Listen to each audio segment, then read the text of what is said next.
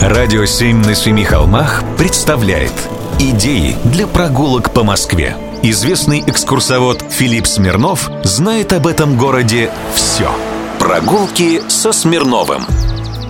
Здравствуйте, с вами Смирнов Филипп. Идея для сегодняшней прогулки начинается в 80 километрах от Москвы.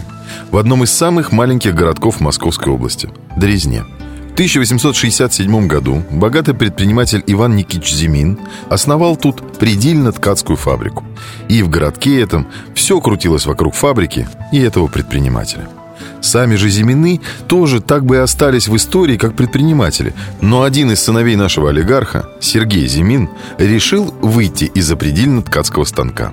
Дело было вот как – Отец отдал его в Московское коммерческое училище. Однако мальчик увлекся музыкой, а не коммерцией. Пошел в оперу сам пел и часто бывал в оперном театре у другого предпринимателя Мамонтова. Потом съездил за границу, понабрался там всякого и, вернувшись, основал театр своего имени и стал собирать произведения искусства для своего музея. Театр Зимина располагался в центре, на Большой Дмитровке.